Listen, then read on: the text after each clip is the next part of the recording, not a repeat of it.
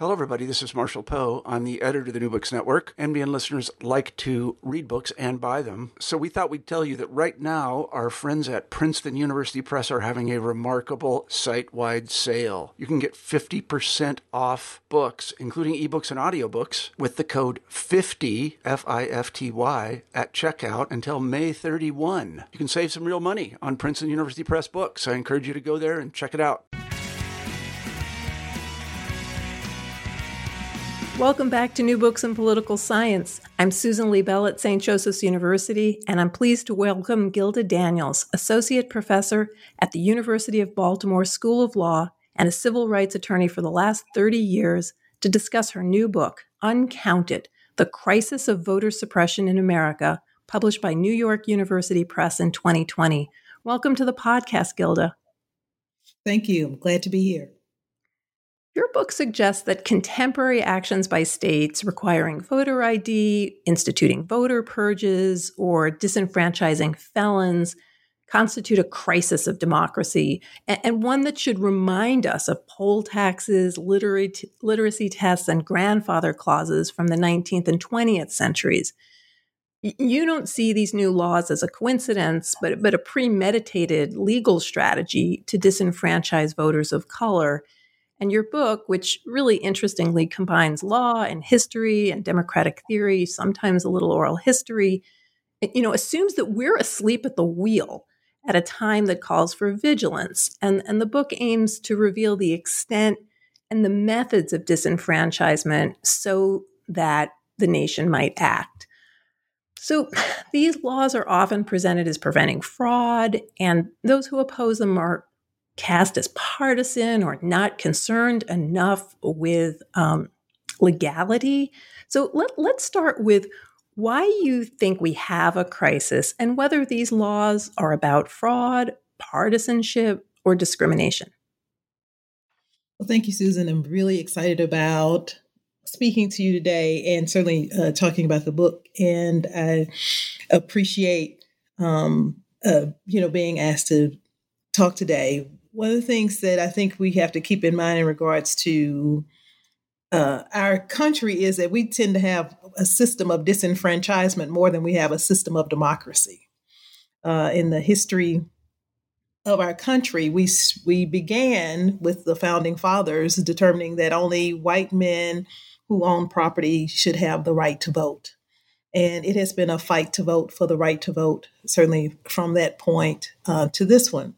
Um, we've had a, a 100 year span, right, from all men are created equal and the three fifths compromise that essentially said that persons who were enslaved uh, would count as less of a person than whites.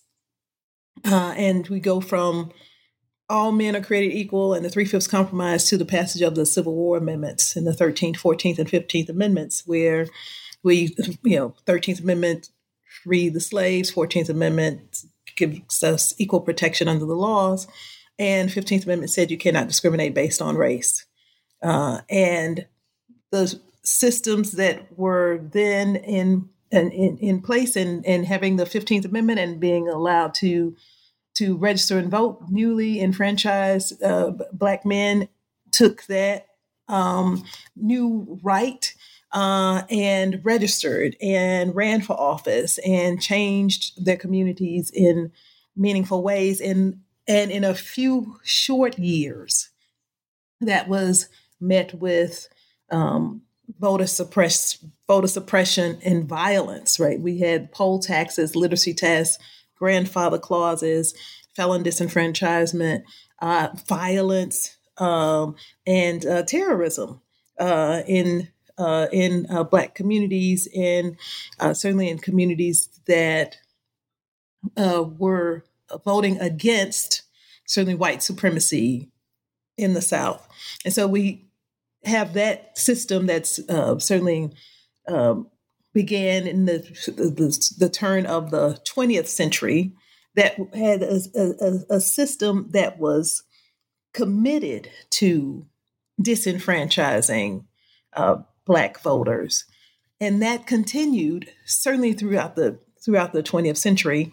uh, from the passage of the Civil War amendments to the passage of the Voting Rights Act of 1965, where many of the disenfranchising mechanisms um, were addressed in the Voting Rights Act of 1965. And in, so while the names of these disenfranchising devices may have changed, uh, while we may not call it a grandfather clause today uh, or a literacy test, uh, but maybe it's proof of citizenship or uh, voter voter ID.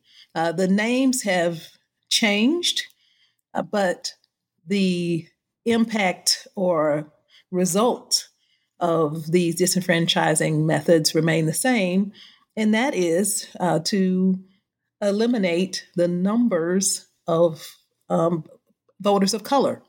Uh, so I don't think the names matter as much as we look at what these uh, disenfranchising methods are intended to do and how they go about doing it. And that this is, again, not something that is new, it's something that is certainly a part of our history in this country.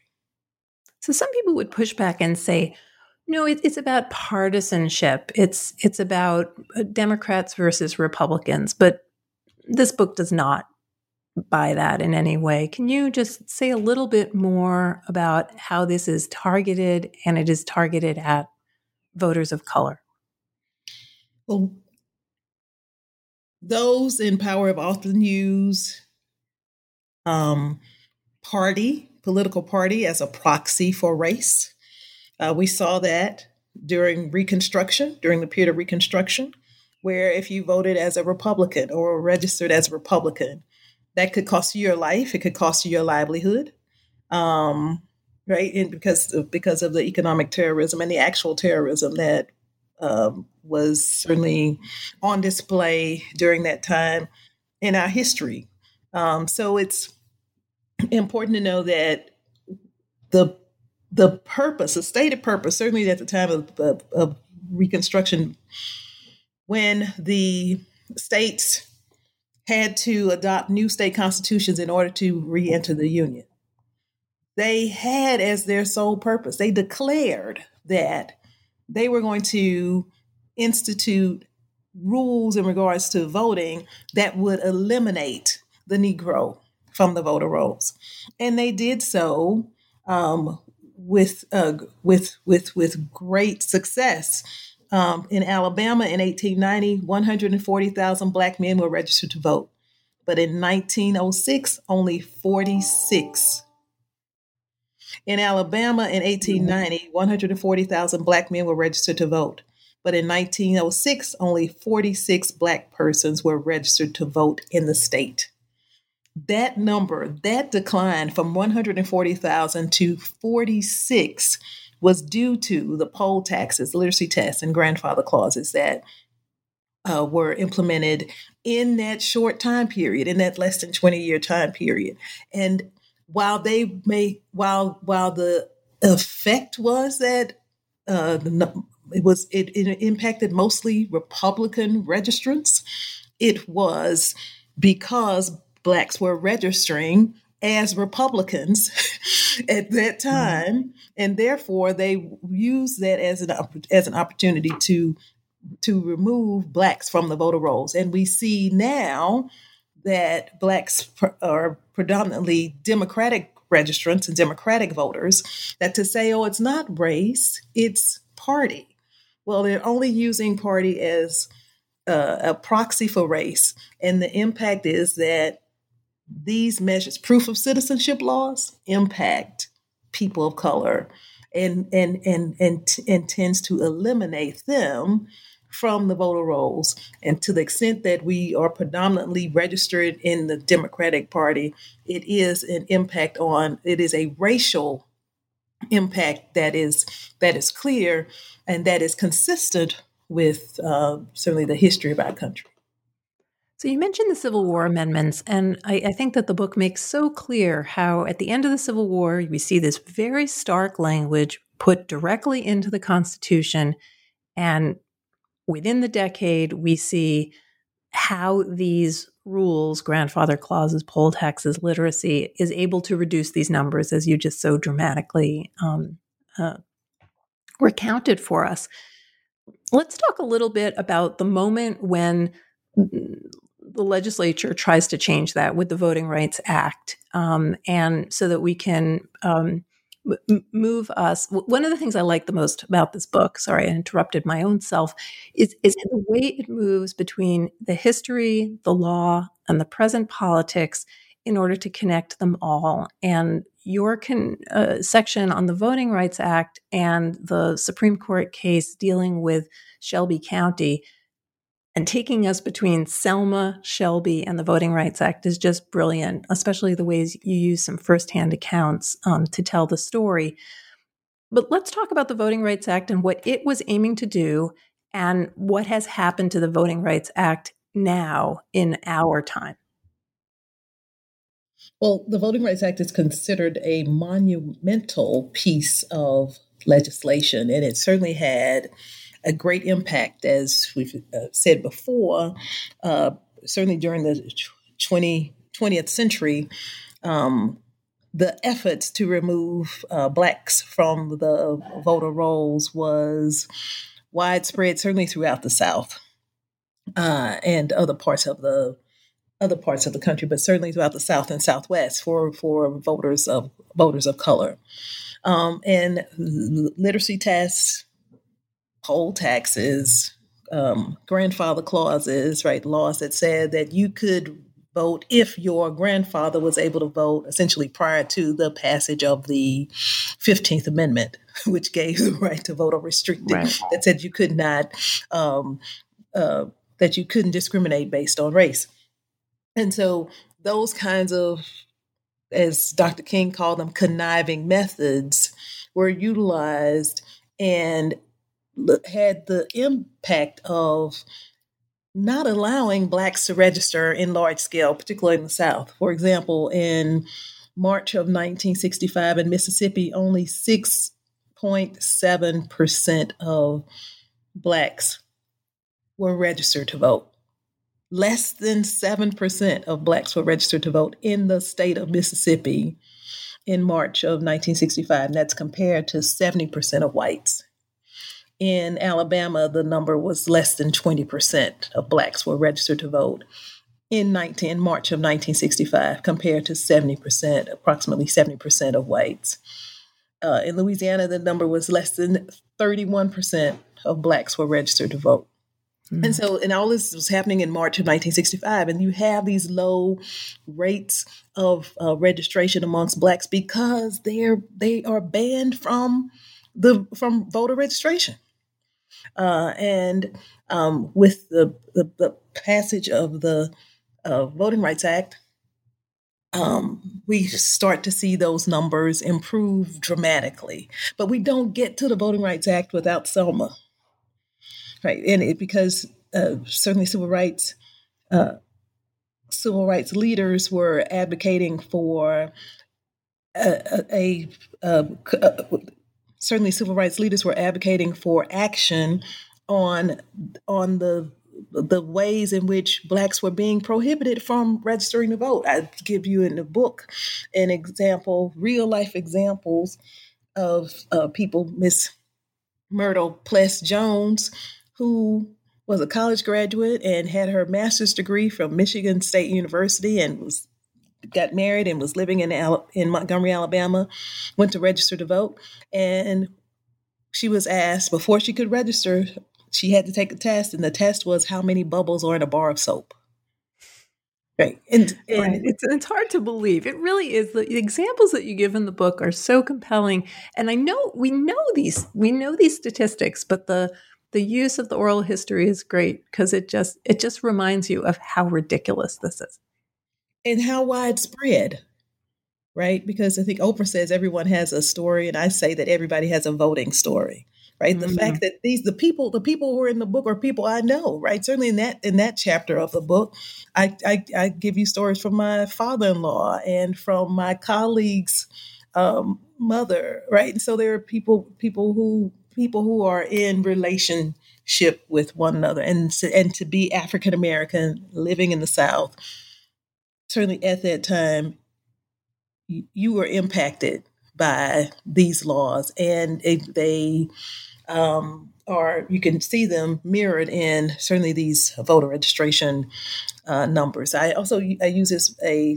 sort of timeline. My uh, grandmother in the book, and she was born in 1919, which is the year right that the right to vote was given to to women. Right, 1920, the year that uh, uh, we passed the uh, constitutional amendments for the right to vote for women. However, she did not vote until after the passage of this of the Voting Rights Act. For the first time, because she was African American woman who lived in the South, although women got the right to vote in the year, certainly the year she was born, she had to wait 40 years before she could cast a ballot. So having laws, even having the 15th Amendment, having the 19th Amendment, did not mean that uh, blacks and p- other people of color, certainly Latinx people in the Southwest, uh, the uh, Puerto Ricans in New York had to pass a literacy test in the 1960s before they could cast a ballot. Right. So the Voting Rights Act uh, outlawed those uh, types of mechanisms um, to provide uh, access to provide access to uh, to register voter registration and so and ultimately to the to remove barriers to the ballot box. So the Voting Rights Act actually has had certainly um, two primary parts, and that was Section Two and and and Section Five. Section Two is a nationwide prohibition against uh, discrimination in voting, uh, and Section Five required um, jurisdictions, what they called, which they called um, cover jurisdictions, to get approval of any voting changes prior to their implementation. So the the term was pre-clearance. So the uh, covered jurisdictions, which was primarily the South, certainly in 1965 after passage of the um, Voting Rights Act was primarily the South and, main, and, and remained primarily the South throughout the life of uh, Section 5 that had to submit any voting change, anything from moving a polling place to across the street to uh, congressional redistricting, had to be uh, approved by the federal government to ensure that it did not place voters of color in a worse position um, and uh, or, or did not retrogress was the standard. Uh, and the having that measure of oversight certainly um, was was necessary to ensure that these kinds of devices or conniving methods would not um, not continue. Certainly at the level that they had uh, during the first half of the of the 20th century.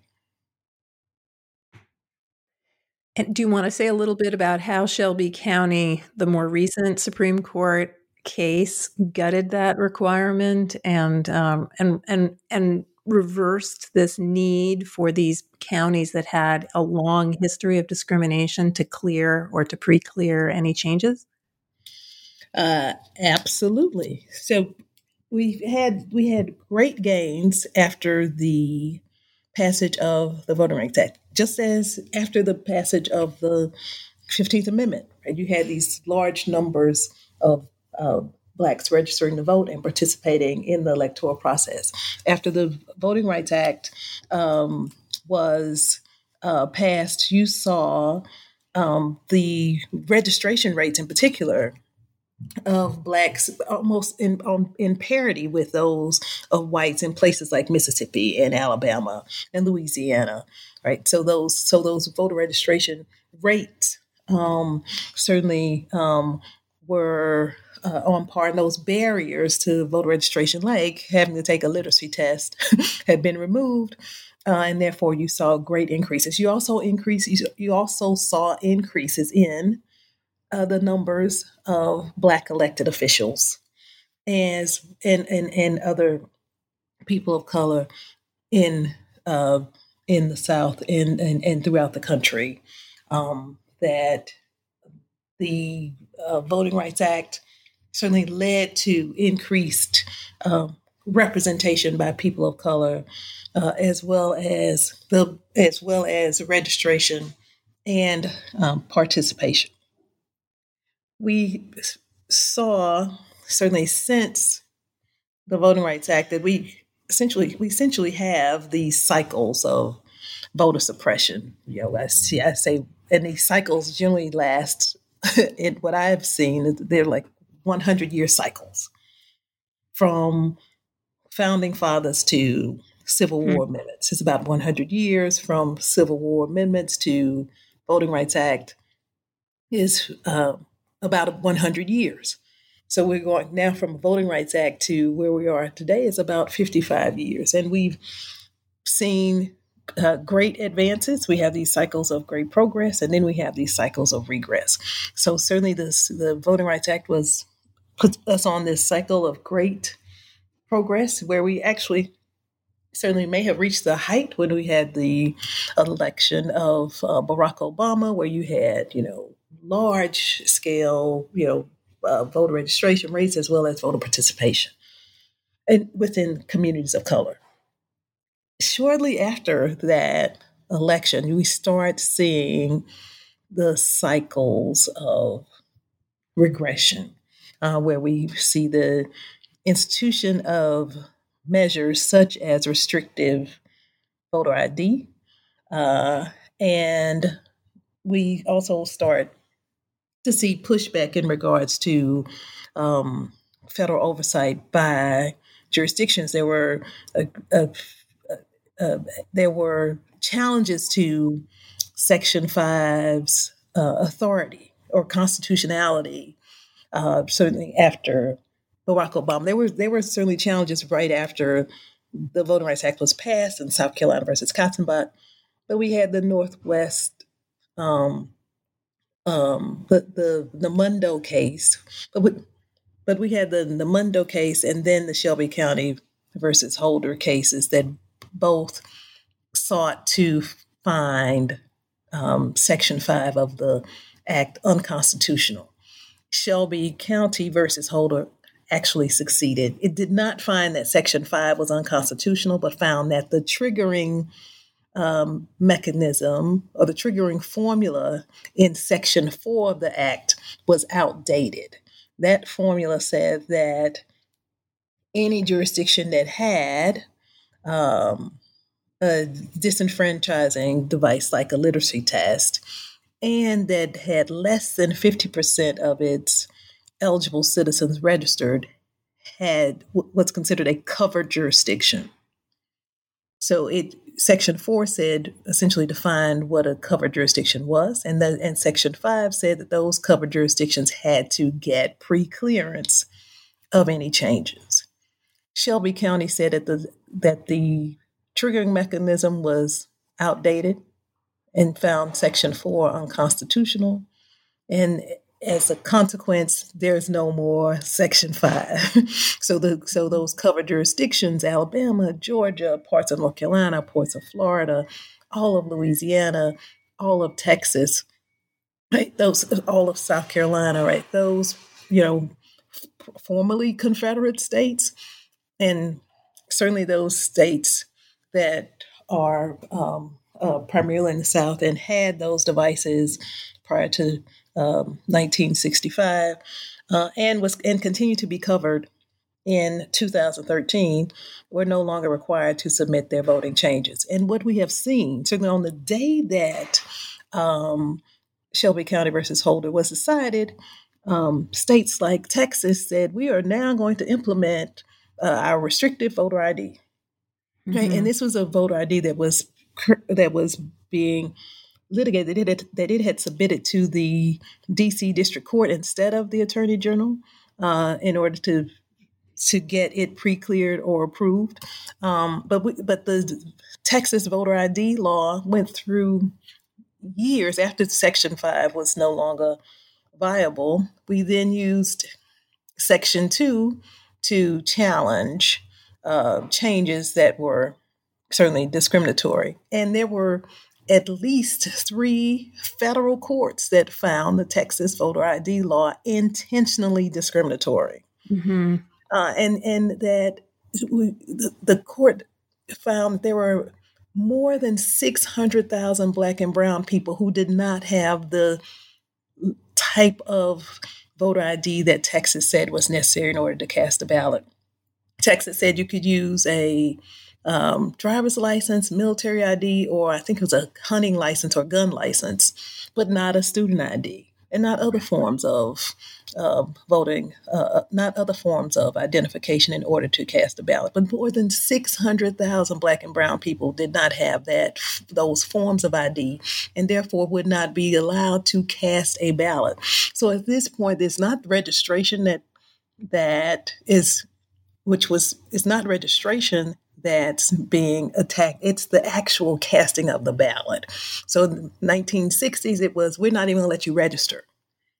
So post Voting Rights Act, okay, we'll let you register, but we're going to make it much harder for you to actually cast a ballot.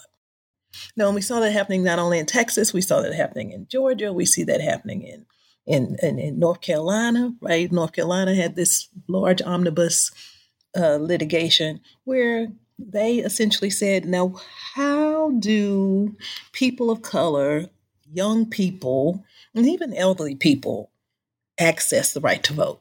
Those are the things that we're going to say you can no longer do. Things like having um, expand or expanding, things like expanding um, early voting. And they had early voting uh, on Sundays. And they said, well, um, African American churches use that as what was called the Souls to the Polls Day. Get the church, get on church buses, and let's go vote. So they eliminated Sunday early right. voting. Uh, North Carolina eliminated same day registration, where if you had not registered, you could go to the polls on election day, register, and cast a ballot the same day. Because that was being used because that's being utilized, they said we're going to have to eliminate that. Courts found that that was intentionally discriminatory and said that it was using that it used surgical precision essentially in determining hmm. what mechanisms are being used by people of color and um, and citing those or removing those right which is certainly clearly clearly um, voter suppression so you certainly saw after shelby that jurisdictions, you know, since they did not have any oversight, felt that they could do whatever um, discriminatory and suppressive measure they could envision, uh, and it is and without Section Five, which would pause those kinds of uh, changes, where those changes could not go into effect until they had been approved by the uh, federal government. Now we have to litigate those, and it's and it's after the legislation and after it's been implemented. So, though, and the average life of a Section Two case mm-hmm. is about three years, and the cost is more than a million dollars. So, for example, in Texas, you had three years of this restrictive voter ID that was um, barring more than half a million people, more than half a million black and brown people from casting a ballot. Was in effect for three years, whereas with Section 5, it never would have gone into effect. Which you can see the importance of even increasingly given the margins in 2016 in various states. So margins were were far smaller than 600,000 votes in some of the battleground states. So you can really see how this would have a very very practical effect on who who is in office. Can I also say, Susan, that that's one of the reasons why I think my book is important because I think people were looking at voter ID separately from felon disenfranchisement or from some other disenfranchising mechanism. And what certainly what I proposed in the book is that, hey, we need to look at all of these things. That it's 600,000 people in Texas, but it's 1.3 million people in Florida. It's, you know, 500,000 people in North Carolina, right? And so when you're thinking about, you know, these these disenfranchising mechanisms, I think we do ourselves a disservice when we when we say we only need to address if we just fix voter ID, then we'll be okay, because it, it'll be called something different tomorrow, right? And it's not just voter ID; it is really this aggregate of um, devices that we need to pay attention to and that we need to, you know, continue to embark upon dismantling, dismantling them. No, I think that's very clear throughout the book that there's there there is a timing here that is essential. And and actually I think since the publication of the book, the book has become even more relevant, which was I have to say I started reading this and thought, well, this couldn't be more relevant. And then as I was thinking about COVID-19 and the fights that we're seeing in the last few months over mail-in balloting, especially during the Wisconsin primaries, or the call in by the Texas Attorney General, um, Ken Paxton, I think, who warned local officials against encouraging vote by mail due to COVID-19, saying that, you know, he he would investigate it potentially as fraud. So this question about making access easier or harder is it was important when you wrote the book, but I, actually think COVID-19 seems to have even changed that. I don't know if you have other thoughts on that. Well, I th- I think that um, certainly, the all of the noise around vote by mail is very interesting and consistent with our history. Right, we've had vote by mail, or certainly the opportunity to use absentee balloting, which is what vote by mail is, um, since the Civil War. and when um, you know soldiers were able to use it, it wasn't an issue. We've used it in other world wars, right, to allow certainly our um, troops to cast ballots in elections uh, while they served. Um, vote by mail has not become a problem until it was being extended to black and brown people. Uh, we've uh, when it's primarily uh, vote by mail absentee balloting is, is used by elderly whites. Um, with COVID nineteen, and certainly the focus on public health and safety, uh, the CDC has recommended that we expand vote by mail capabilities uh, within the states, as well as expand other measures like increasing early voting to 30 days, as opposed to in some places where it's only a week or two weeks. Um, so the expansion of the franchise um, is is has only become an issue because we are uh, potentially providing additional ways in which all people, but particularly people of color, can access the ballot box. And you see this pushback even from the highest levels of government, where you see the President of the United States saying he's against vote by mail, even though he participates in it. He votes absentee um, uh, in votes in Florida, but he's against absentee balloting because he says that Republicans it doesn't it doesn't end well for Republicans. Well, it doesn't. It, I don't know, you know, what he's referring to, but what it does do is expand the numbers of persons who can cast ballots, and so you actually see we actually would begin to see what democracy should look like, which where everybody actually has a real opportunity to participate in the electoral process and to participate on an equal basis. Um, so all and and you know this this the pushback on vote by mail is all about power. The people in power want to maintain that, and if they they see vote by mail and and other measures uh, to expand uh, access to the ballot as a threat to their power, and therefore they're pushing back on those measures. Let me circle back to something that comes a little bit earlier in the book about um, purges, because we're again now, since you re- wrote the book, hearing more about about voting purges. Um, the Brennan Center has been very concerned with recent voter purges. Again, thinking forward towards the 2020 primaries and the general election in November how have purges worked in the past and and how is this different or the same in the purges that we're seeing currently in the states purges in the past so much like the um, purge that was a purge that i referenced earlier with, with alabama in 1906 right removing people for uh, various reasons from the um, from the voter rolls.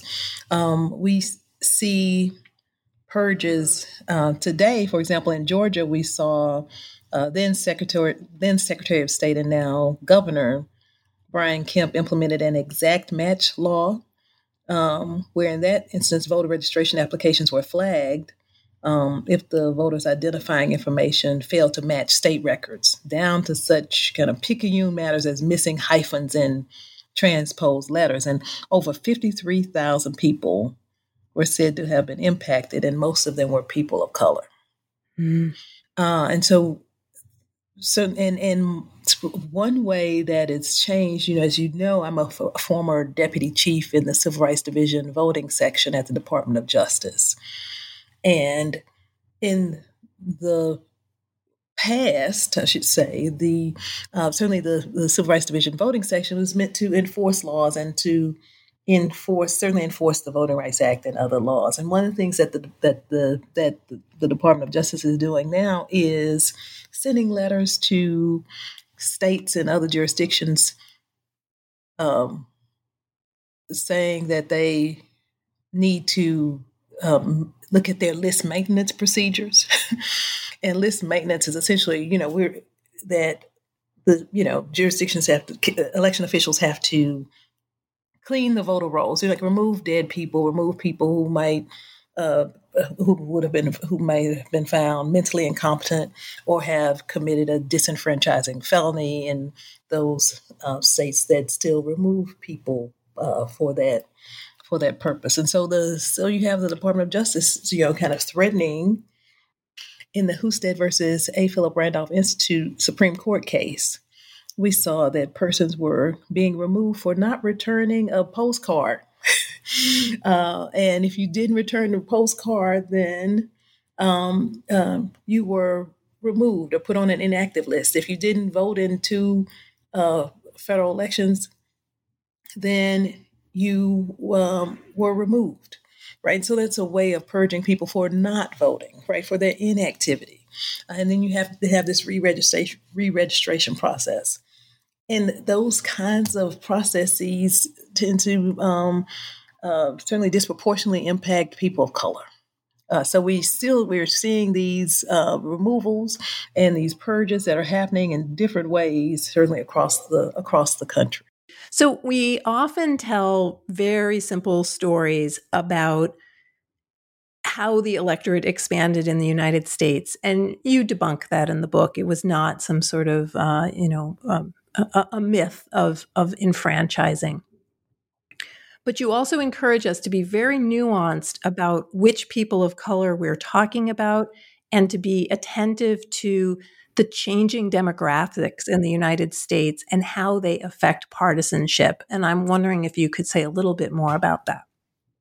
Well, what I hoped to convey in the book is that these disenfranchising methods primarily impact communities of color, right? And certainly historically, uh, we've looked at the experience of African Americans, um, and particularly in the South. Um, but I wanted to um, expand our thinking, we need to consider how these changes and how these um, measures are impacting people of color uh, as a as a whole, right? And so that's also when we're thinking about, well, are we just talking about party, or are we talking about uh, race? Um, I think in some of these instances, if we if we just limited to African Americans, and if you think about states like Florida, where there's mm-hmm. an impact on Native Americans, there's an impact on Asian Americans, there's an impact on um, um, um, Latinx Americans, and you know African Americans. So um, I think we certainly look at um, how the changing demographics is prompting some of these changes um, uh, that the increase in um, people of color uh, is certainly uh, prompting things like proof of citizenship laws and how they might uh, impact who gets to vote and again who has the power. Uh, so I think that's certainly something that we need to pay more attention to, and um, that we again don't need to address uh, in a piecemeal fashion. But when we're talking about voter suppression, uh, know that we're that we we need to you know talk beyond the black white binary um, because it is while that is very important and certainly a, a point that we have to make not only historically but contemporaneously that black and brown people are being impacted by these laws throughout the country. So, since this voter suppression is actually coming from our elected leaders, these are these are measures being passed by state legislatures and as you've pointed out, there have been changes in the Justice Department that would mean that uh, enforcement has uh, may have changed, and also the Supreme Court has altered the way we interpret the Voting Rights Act again, which makes it harder. So, what might voters do about voter suppression? How how might this become more of a concern? Would it would it come from voter engagement? Would it come from a constitutional amendment or education? how is it that you see us going forward? All of that. so I think all of that, Susan. So certainly I ask uh, I asked people to do three things. Well, and I've increased it to four now: educate, legislate, litigate, participate. Um, educate. We need to educate ourselves about voting laws, uh, voting deadlines, registration deadlines. Uh, we need to educate ourselves about uh, who's running for office. Uh, what do we even know where the platforms are located, or do people even have platforms now as they as they run for office? Uh, but knowing who the candidates are. What they're running for, I'd say when I talk to people, that more people can tell me the names of Kim and Kanye's children, they can tell me who their city council member is. Uh, and yeah, no, no, absolutely, absolutely. and so we certainly need to edu- educate ourselves about the process. Um, we need to know what legislation has been passed or is being being proposed uh, that can impact our our right to vote. Um, we need to partner with organizations like Advancement Project, where I serve as the uh, litigation director, uh, and uh, other organizations that are fighting certainly for uh, the right to vote. Uh, and working with those uh, organizations, we're currently we're currently litigating a case along with Latino Justice PRLDEF and Demos in Florida on um, on on the COVID nineteen and voting rights um, and how COVID nineteen is impacting um, voting rights in the state of Florida. Um, so educate, yes, educate, legislate, litigate, and participate. And participate, I, I'm encouraging people to sign up as poll workers now, right? So, so you can be in um, the room and making sure that uh, discrimination is not taking place, right? That people that uh, certain people I've, I've, served as a federal observer while I was at the Department of Justice. Uh, and, you know, some the stories where only certain people were being asked for ID, right? Or people of color were being asked for ID, or black people were being asked for ID, but not white people.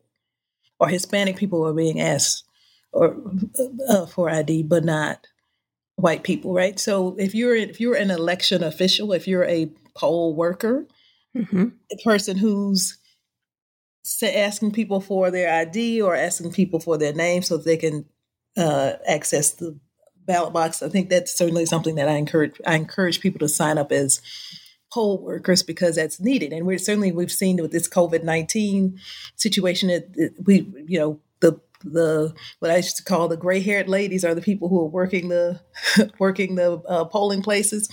They are now um, certainly saw in the in the primaries. Many of them are saying, "I'm not showing up for work because of the COVID nineteen, um, um, because of the potential to contract um, coronavirus." So uh, we need younger people. Uh, and certainly, as we as we have these machines that are more digitized and computerized, we need younger people to assist and volunteer and work um, uh, as poll workers. So those are certain things that and and things that I um, encourage people to do, as well as working with um, election protection uh, to ensure that um, as we learn about these barriers, um, particularly on election day, that we can work to offset them and ensure that everybody has the right to vote. Well, it is a beautifully written, incredibly rich yet easy to read book. Um, and I enjoyed it tremendously. I think it works for scholars in the field. I think it's accessible to students. it's certainly accessible to anybody who has an interest in these topics. Um, and the footnoting is so is so rich that anything and even when you know everything about a topic and in some cases i know a lot about what you're writing about here i found so much going on that it was such a pleasure and thank you so much for sharing the book with us today. What are you working on now? I know you've got um, i know you're litigating but uh, do you have another book in the works as well? I don't have another book another book uh, in the work. I'm sure there's one that's coming that will soon come. Right now, uh, just uh, working on uh, kind of breaking through the COVID noise to uh, continue to sound the alarm that, hey, we need to pay attention to uh, what's going on and continue to work to eliminate these uh, barriers to the ballot. Um, and working on some uh, law review articles and other, other smaller pieces. Um, but I will certainly let you know when I have my next book project um, ready and uh, uh, certainly uh, published. Well, we'll definitely be looking for it. Um, readers, I recommend Uncounted The Crisis of Voter Suppression in America, published by New York University Press.